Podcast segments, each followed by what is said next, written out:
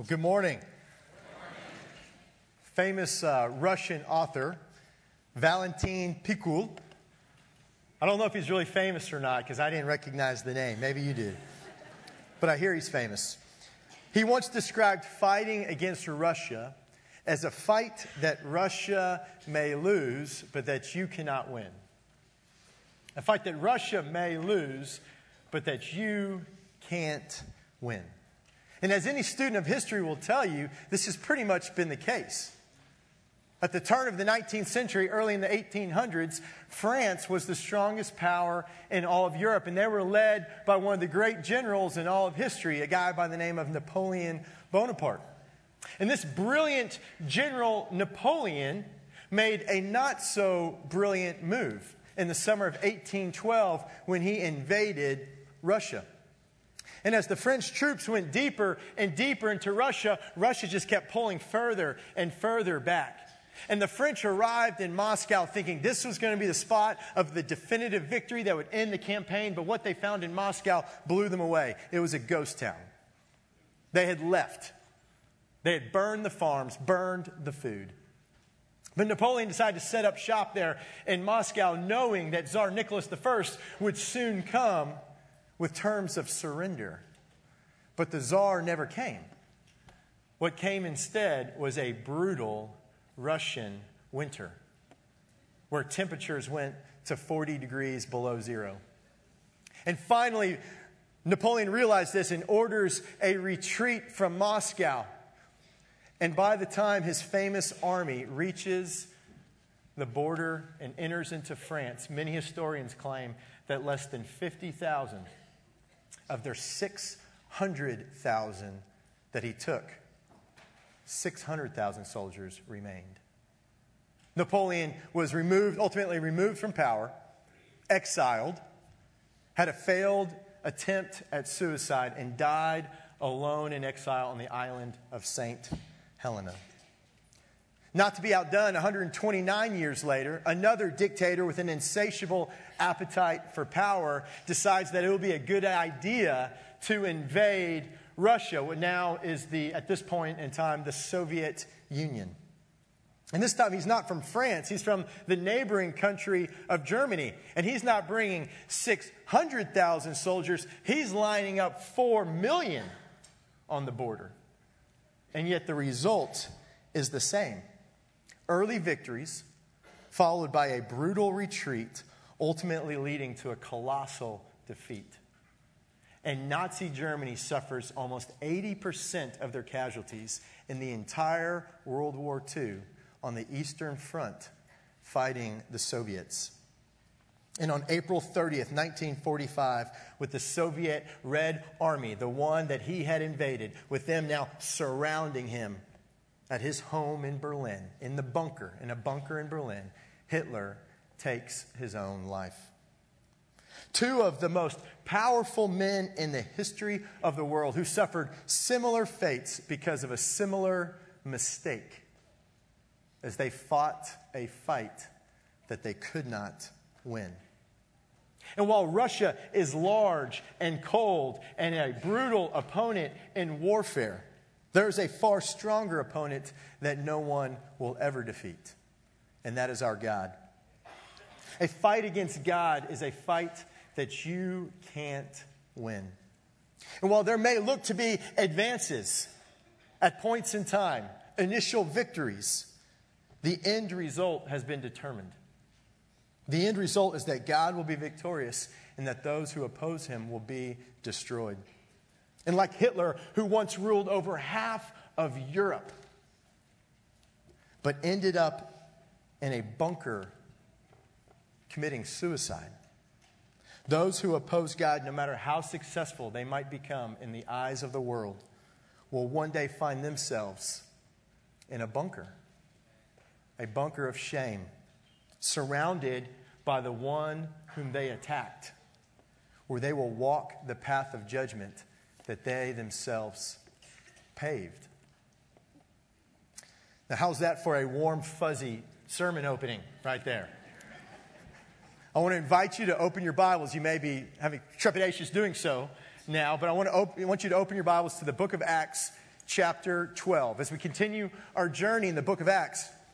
And today we get to see how God is going to graciously, and I mean that, graciously give us a glimpse of the utter futility and the absolute folly of fighting Him, which is the definition of a fight that you can't win. And so, as you, as you turn to chapter 12, I just want to give you a heads up. I'm going to break it down kind of into four sections, four phases, and it's going to keep our military theme going. The first phase is going to be the invasion. And this is the invasion of Herod against the early church. Phase two is going to be the response the response of the early church, the response of God. Phase three is going to be the retreat, the retreat by Herod. And phase four will be the judgment, the judgment of God towards Herod. So, part one is the invasion, this invasion against the early church. And this is what we find at the beginning of chapter 12, verse 1. It says, Now, about that time, and about that time is about 44 AD, just so you can kind of get that in your mind. It's about 44 AD. About that time, Herod the king laid hands on some who belonged to the church in order to mistreat them. Now, who is Herod the king? There are a lot of Herods in the New Testament, and it can get pretty confusing. So I thought I'd put a chart up there that nobody can read to make it more confusing, because it's a big family. Okay? And then I put another chart. There we go. That's going to kind of focus in on the guy we're going to talk about this morning. So, Herod the Great was the ruler over kind of what we know as Israel when Jesus was born. He ruled for about 40 years. And Herod the Great has many sons. But the name the Great does not come from how he was as a father. Okay? Super paranoid guy. And so he had many sons, and he would kill some of them if he felt they were trying to usurp his power. And so one of the sons he has is a guy named Aristobulus. And this guy right here, his brothers turn father against him, and he has him killed. So he kills his son. Like I said, he's a great dude. So he kills his son, but not before Aristobulus has a son named Herod Agrippa I, which is who we're reading about in chapter 12, verse 1. This is Herod Agrippa I. So what happens is Herod Agrippa's father dies, and he leaves and he goes to Rome. And this is where he's going to grow up. And he's going to grow up with the blue bloods of Rome. He's going to hobnob with the Roman elites. And what's crazy is that two of the guys he grows up with, two of his childhood friends, lo and behold, become the emperors of Rome. Caligula is one, and then Claudius is the next one. And so Caligula grants him rule over certain areas. And then in AD 41, Claudius comes along, gives him the title of king, and then also gives him the areas of Judea and Samaria, which were the areas where the church was really growing and thriving. Okay? And so this poses a unique challenge. Herod the king, Herod Agrippa I, is now ruling over Judea and Samaria. And what we know from history, both in, in the Bible and in extra biblical sources outside the Bible, is that Herod Agrippa was very pro Jewish. He wanted to do whatever possible to appease the Jews in his area. And around this same time, the church is also starting to thrive there, and thus Jewish opposition is growing. This is about 10 years or so from the resurrection.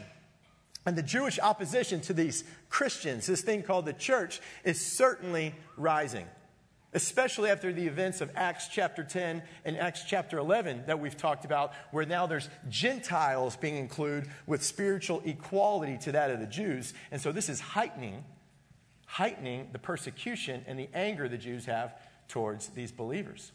And so Herod Agrippa comes along, and the stars have seemingly aligned against the early church. Herod is in control of the region, Jewish opposition is growing. Herod is very pro Jew, willing to do whatever it takes to make him happy. So Herod begins to persecute the church for political purposes, and he goes after the apostles.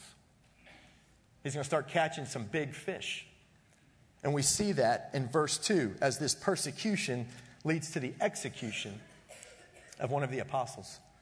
Verse 2 says, And he had James, the brother of John, put to death with a sword.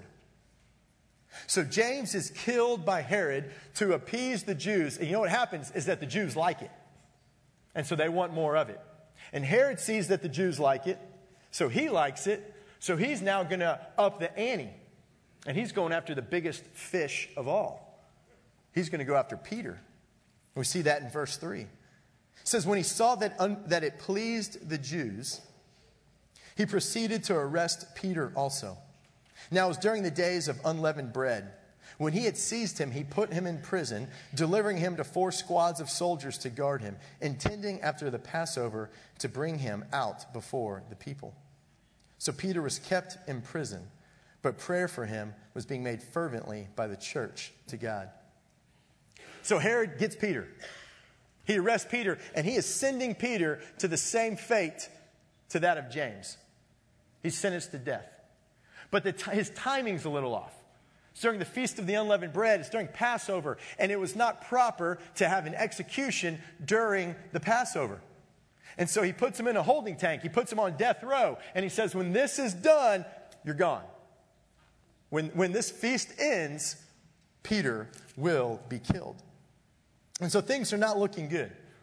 They're not looking good for Peter. They're not looking good for the disciples. It's not looking good for the early church. This is the initial invasion that brought about initial victories or seeming victories by Herod against the church. But that brings us to part two, which is the response. And we see this beginning at the second half of verse 5. It says, But prayer for him was being made fervently by the church to God. So when the church had their backs against the wall, put yourself in their shoes. James, this is the first apostle to be killed. James, martyred. Peter, their number one guy, their leader, on death row. Herod is bringing down pain on these people, and he's in control. And so when all that happens, what they do is they gather together and they pray. The only weapon they had to fight against the tyranny was prayer. And in the process, they realized that prisons were no match for prayers. And as Thomas Watson, the great Puritan preacher, once said, the angel fetched Peter out of prison, but it was prayer that fetched the angel.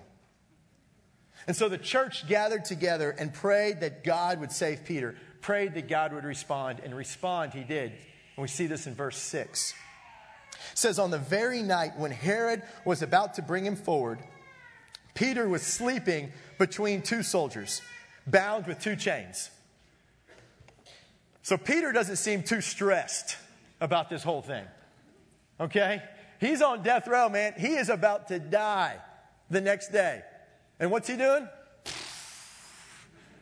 He's passed out, man. And most of the time, they would only have, they, the, the, the prisoners would have one wrist chain to another prison guard. But he's got both. He's got both arms chained, and they've got two more guards outside the gate. I mean, this is a, a serious prisoner, and Peter's just like, it's all good.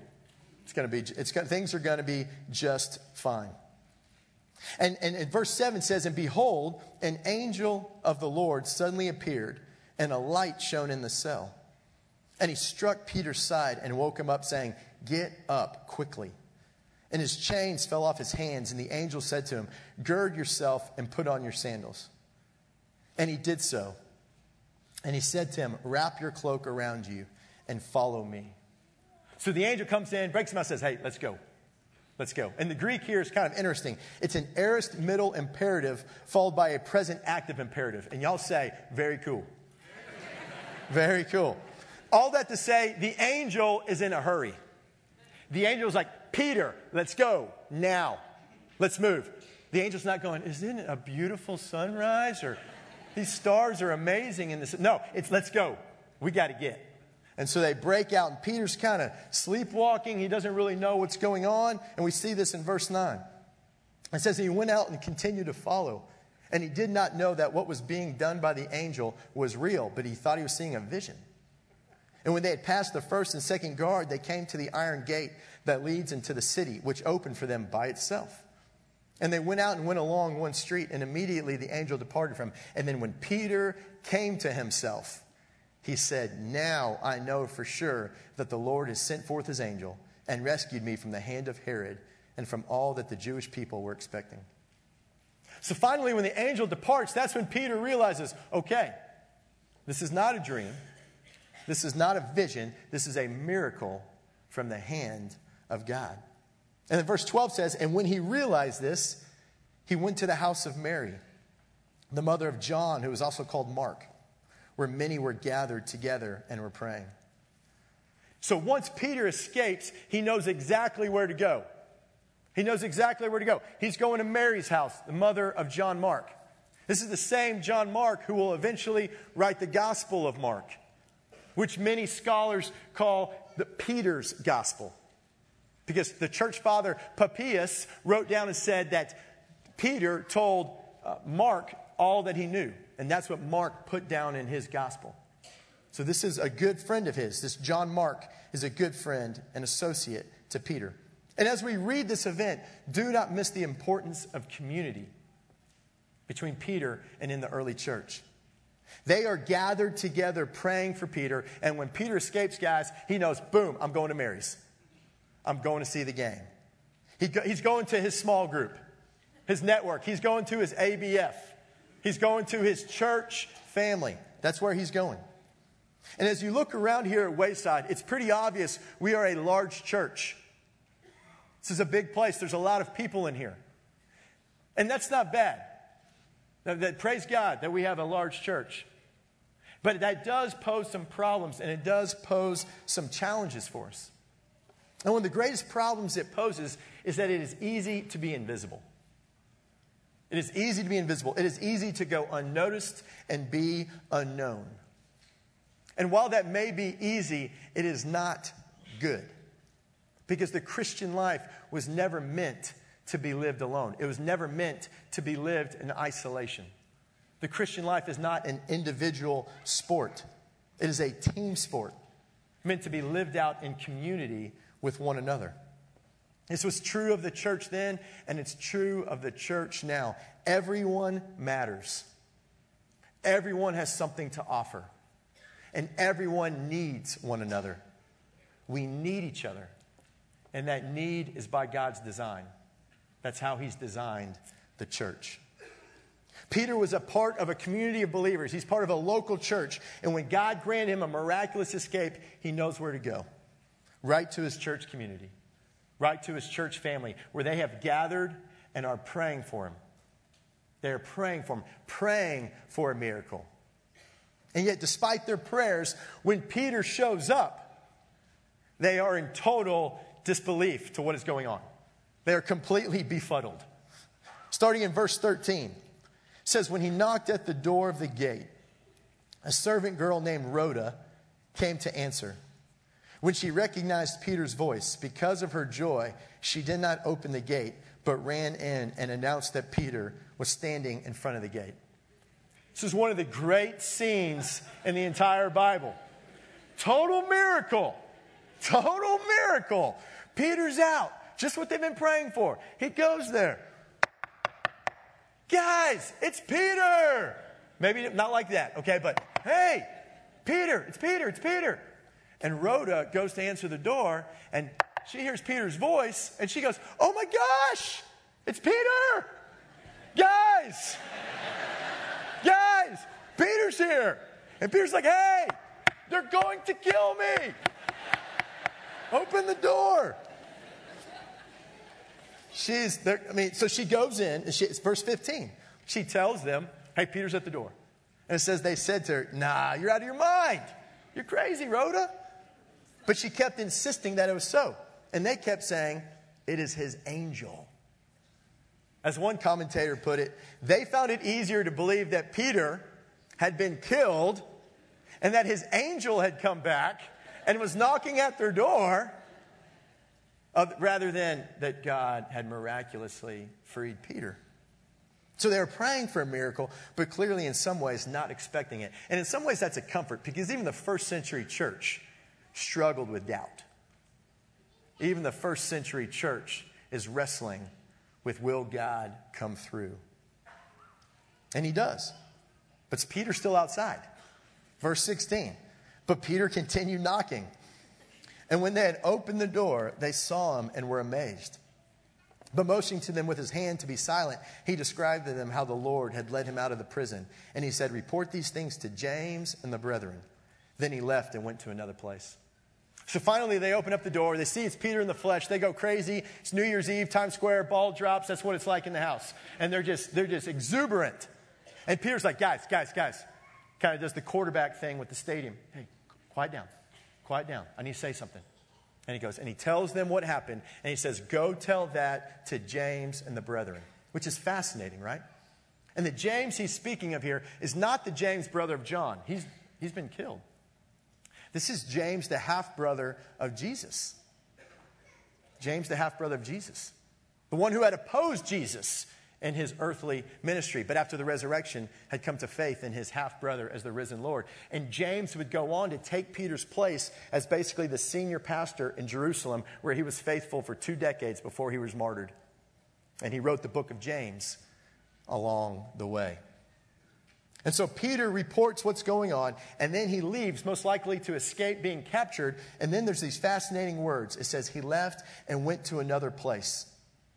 And interestingly, with this exit, Peter pretty much exits from the book of Acts. He's pretty much gone. We'll see him a little bit again in chapter 15, but for the most part, Peter disappears from the rest of the book. And when you think about the book of Acts, it is a book about how Christ established his church on earth. And Christ established his church on earth primarily through the ministry of two individuals. There were two leaders. And the first one is the Apostle Peter, and the second one is the Apostle Paul. And chapters 1 through 12 of the book of Acts are chapters where Peter is the key guy. Peter's the guy being used as the church spreads from Jerusalem to Samaria. But chapters 13 through 28, those pages are going to be dominated by the ministry of Paul as the church goes out beyond the borders of Israel. And this is interesting because Peter was used greatly by God, but then God says, I'm going to choose someone else to carry on the mission. I'm going to choose a Jewish terrorist who's into killing Christians. That's who's going to take this church onward. It's an interesting ministry handoff, is it not? It's an interesting mission, uh, ministry handoff. And yet, that is our God. Our God is supremely wonderful and at times supremely unpredictable. Unpredictable. And He loves to flourish things and bless things and bless people when we don't expect, in a way we don't expect, often with whom we wouldn't expect. And I, I experienced this when I left O'Connor and came to Wayside. I, I, when I left coaching and teaching at O'Connor High School and came to Wayside in the summer of 2012, there were many things I missed about my career and my life as a teacher and coach. And one of the things I missed the most was my ministry as the FCA director. I had been the FCA director at O'Connor for six years, where I'd led numerous Bible studies in the morning and at nights and really poured into some guys there. And through the years, we would typically average about 20 or 25 people for our Bible studies. Now, when I left, none of the other coaches wanted to take the mantle of being the FCA lead. And so, unfortunately, I thought it's probably going to be student run. It'll probably crater without me. I know. Ultimately, an English teacher named Lisa House and a retired golf coach named Colonel Johnston decide to give the group some oversight moving forward the next year. And that next year, they invite me back to come speak to O'Connor FCA. And so I arrive at the house that night and I walk in and I cannot believe what I see. There's 80 people in there, 80 students in the house, football players, baseball players, basketball players, soccer players, males, females. Should have recruited more females. The males would have come. Ministry lesson. But I walk in and it's, it's crazy. And I remember leaving that meeting and getting in my car and driving home, and there were kind of two thoughts just circulating in my head. And the first one was praise God. I mean, seriously, praise God that this is a public high school. And I go into this house, and there's 80 students there, and I get to preach the gospel to them and share from God's word. And then the second thought that came into my mind was, man, you are not that important. Just not as important as you thought. I mean, you are actually, Michael, you're pretty replaceable. They're doing just fine without you. And, and really, the best thing that could happen to that group was me leaving.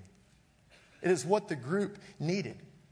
And it reminded me of a truth that we all must realize and embrace at some point in our life. And that is that God is in control, not us. That God is a sovereign God.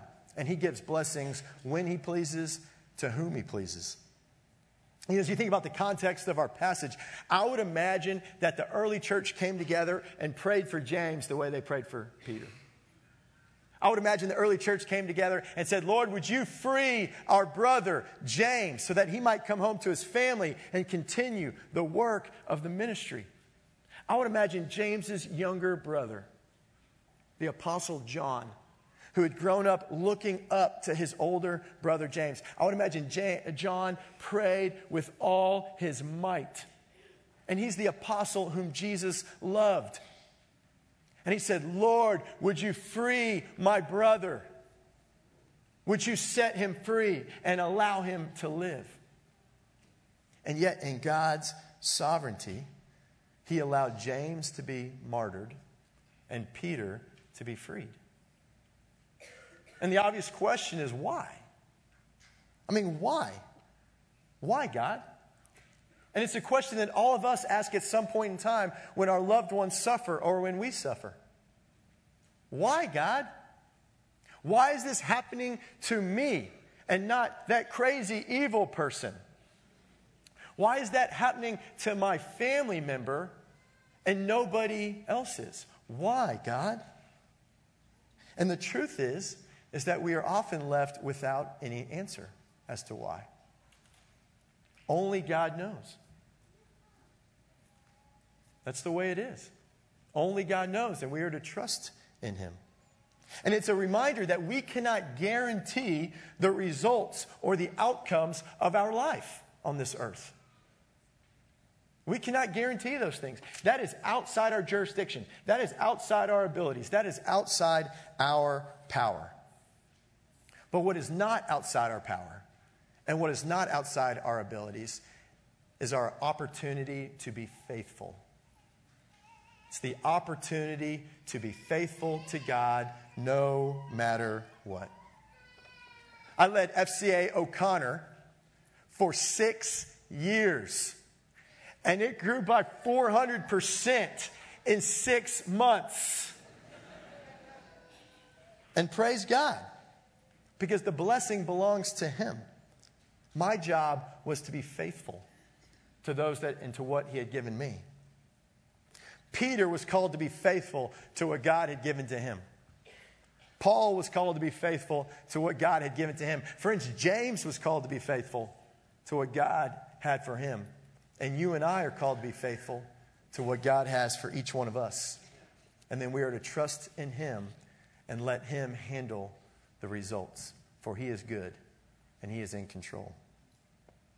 So phase one is our is the invasion of Herod against the early church. Phase two is the response by the early church through prayer, and ultimately as God frees Peter. And this brings us to phase three, which is the retreat. The retreat. Look at verse 18. It says, Now when day came, there was no small disturbance among the soldiers as to what could have become of Peter. Yeah, no kidding. Where's Peter? I don't know. It's not going to go well for these guys, all right? Verse 19 When Herod had searched for him and had not found him, he examined the guards and ordered that they be led away to execution. Then he went down from Judea to Caesarea and was spending time there. So Peter escapes. Herod can't find him. And because of Roman law, the guards suffer the same fate that was to be for the prisoner. So the guards are executed, just like Peter was to be executed. Okay? And once again, we see an instance where those who looked like they had all the power, those who looked like they were in total control, in reality didn't have any at all. they were but clay in the hands of the potter. They were fighting a fight that they could not win. And so Herod orders the execution and he leaves Judea, the area around uh, Jerusalem, and he heads to Caesarea about 60 miles away. And though he can escape from the embarrassment of Judea and from Judea, he cannot escape from the judgment of God. For he invaded, the church responded, Herod retreated, and judgment is now coming. Starting in verse 20.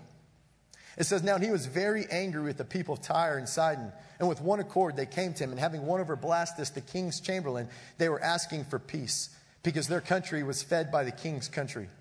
On an appointed day, Herod, having put on his royal apparel, took his seat on the rostrum, a little stage, and began delivering an address to them.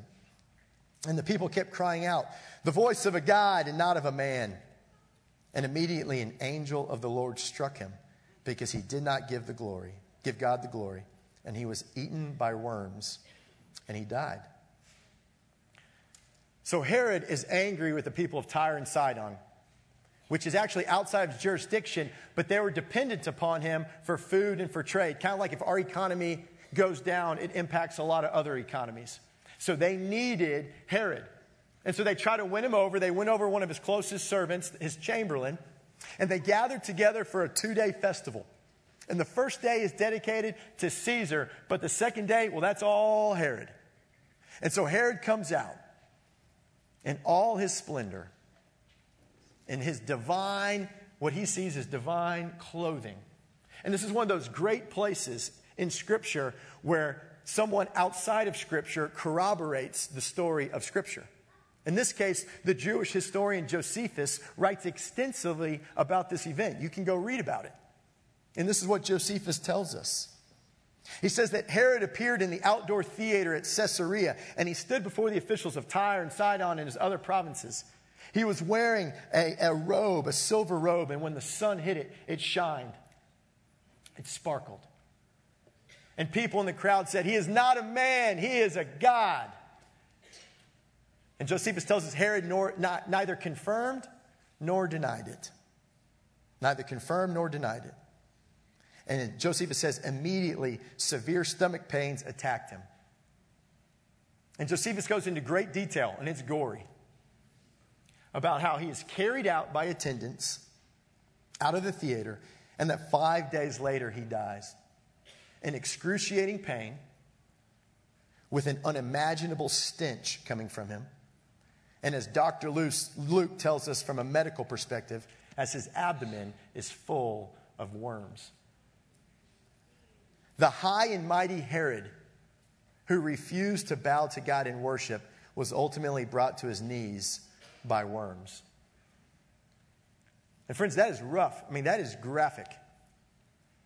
And that is not a pretty picture. But that is the destiny for those who oppose God. Those who refuse to bow and worship God will one day be brought to their knees in judgment by God. And when you look to the cross, the cross not only reminds us that is there where Jesus died for our sins, but the cross also reminds us that Jesus is coming back.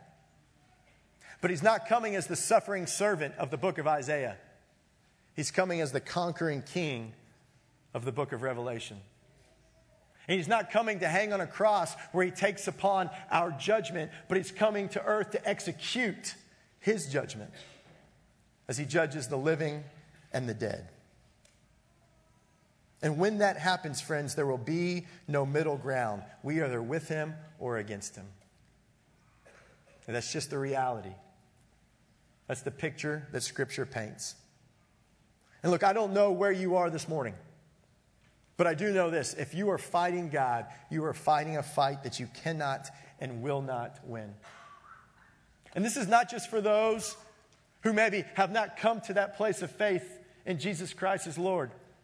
There are believers here this morning who are fighting against God in their life. Are you fighting against God in marriage, your marriage, or lack thereof? Are you fighting against God when it comes to your kids? Are you fighting against God in your finances, in your relationships? Are you fighting against God by harboring a spirit of bitterness and unforgiveness towards someone? Unwilling to let go of, unwilling to allow God to come in and bring peace and comfort. Fighting against God is a fight that you cannot win, but fortunately is also a fight that you don't have to engage in. In the wonderful book of Romans, chapter 5, verse 8, Paul writes these words. He says, But God demonstrates his own love toward us, in that while we are yet sinners, Christ died for us. We didn't lay down our weapons. Christ came while we had them up ready to attack. As Bruce so aptly put when he gave his gospel presentation up there, Christ came on our behalf, independent of anything we had done. Verse 9, much more than having been justified by his blood, we shall be saved from the wrath of God through him. The judgment of God is real, but so is his mercy.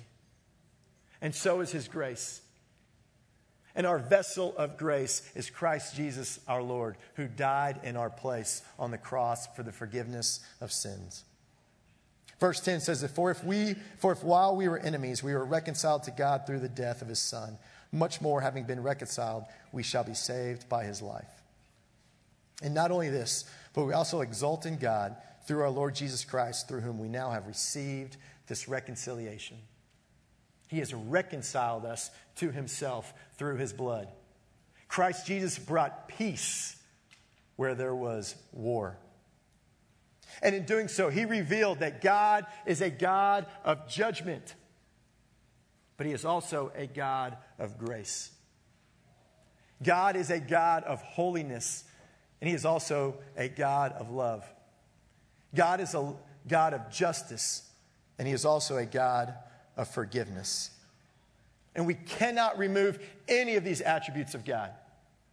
We must hold them in tension because when we remove any of these, we fail to describe God as He Himself has revealed Himself to be. And we do not worship Him accurately, in spirit or in truth. He is perfect in all of His ways, and He is worthy to be praised. And in closing, this is exactly what happens when Herod is gone. The church praises him and continues to flourish. Look at verse 24 and 25. It says, But the word of the Lord continued to grow and to be multiplied. It's growing. Herod couldn't get in the way of the church. The Roman Empire couldn't get in the way of the church. The church keeps moving. The church keeps going. It's God's promise to us. In verse 25, and Barnabas and Saul returned from Jerusalem when they had fulfilled their mission, taking along with them John, who was also called Mark. And so, as Barnabas and Paul return with Mark, this also serves as the turning point of the book of Acts. We've looked at 12 chapters now, which focuses on a Peter led ministry in Judea and Samaria. But the gospel doesn't stop there. In chapters 13 through 28, which will begin next week, it's going to be a Paul led focus as he takes the gospel beyond the borders, throughout the Roman Empire, and beyond. Exciting stuff. Fighting God is a fight you can't win, so don't do it. Rather, repent, humble yourself, and worship the God in whom and with whom you cannot lose. Let's pray.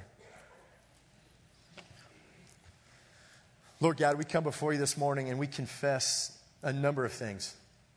One, we confess that we are sinners, that we fall short, and that we need the gospel each and every day of our life. We never reach a place where we have outgrown the gospel. We never reach a place where we no longer need refining or conviction or your spirit to continue to transform us. We are works in progress, and we confess that to you. But we know that it's by your grace, God, that, that as we were sinners far from you, you came near. You put on flesh in the incarnation, and you came to earth and dwelt among us. That you lived a perfect life, and you willingly went to the cross where you died for our sins, and you rose from the grave. And your offer is good today that if anyone should believe, they may have eternal life. God, I pray if there's anybody out here this morning who has not taken that step of faith, anybody who's out here has not received that free gift of salvation that comes by grace alone, by faith alone, in Christ alone. God, that they would receive that gift. And God, I pray for those of us here this morning who do know you as Lord, but are fighting you. Fighting you in what in various areas of our life, unwilling to let go.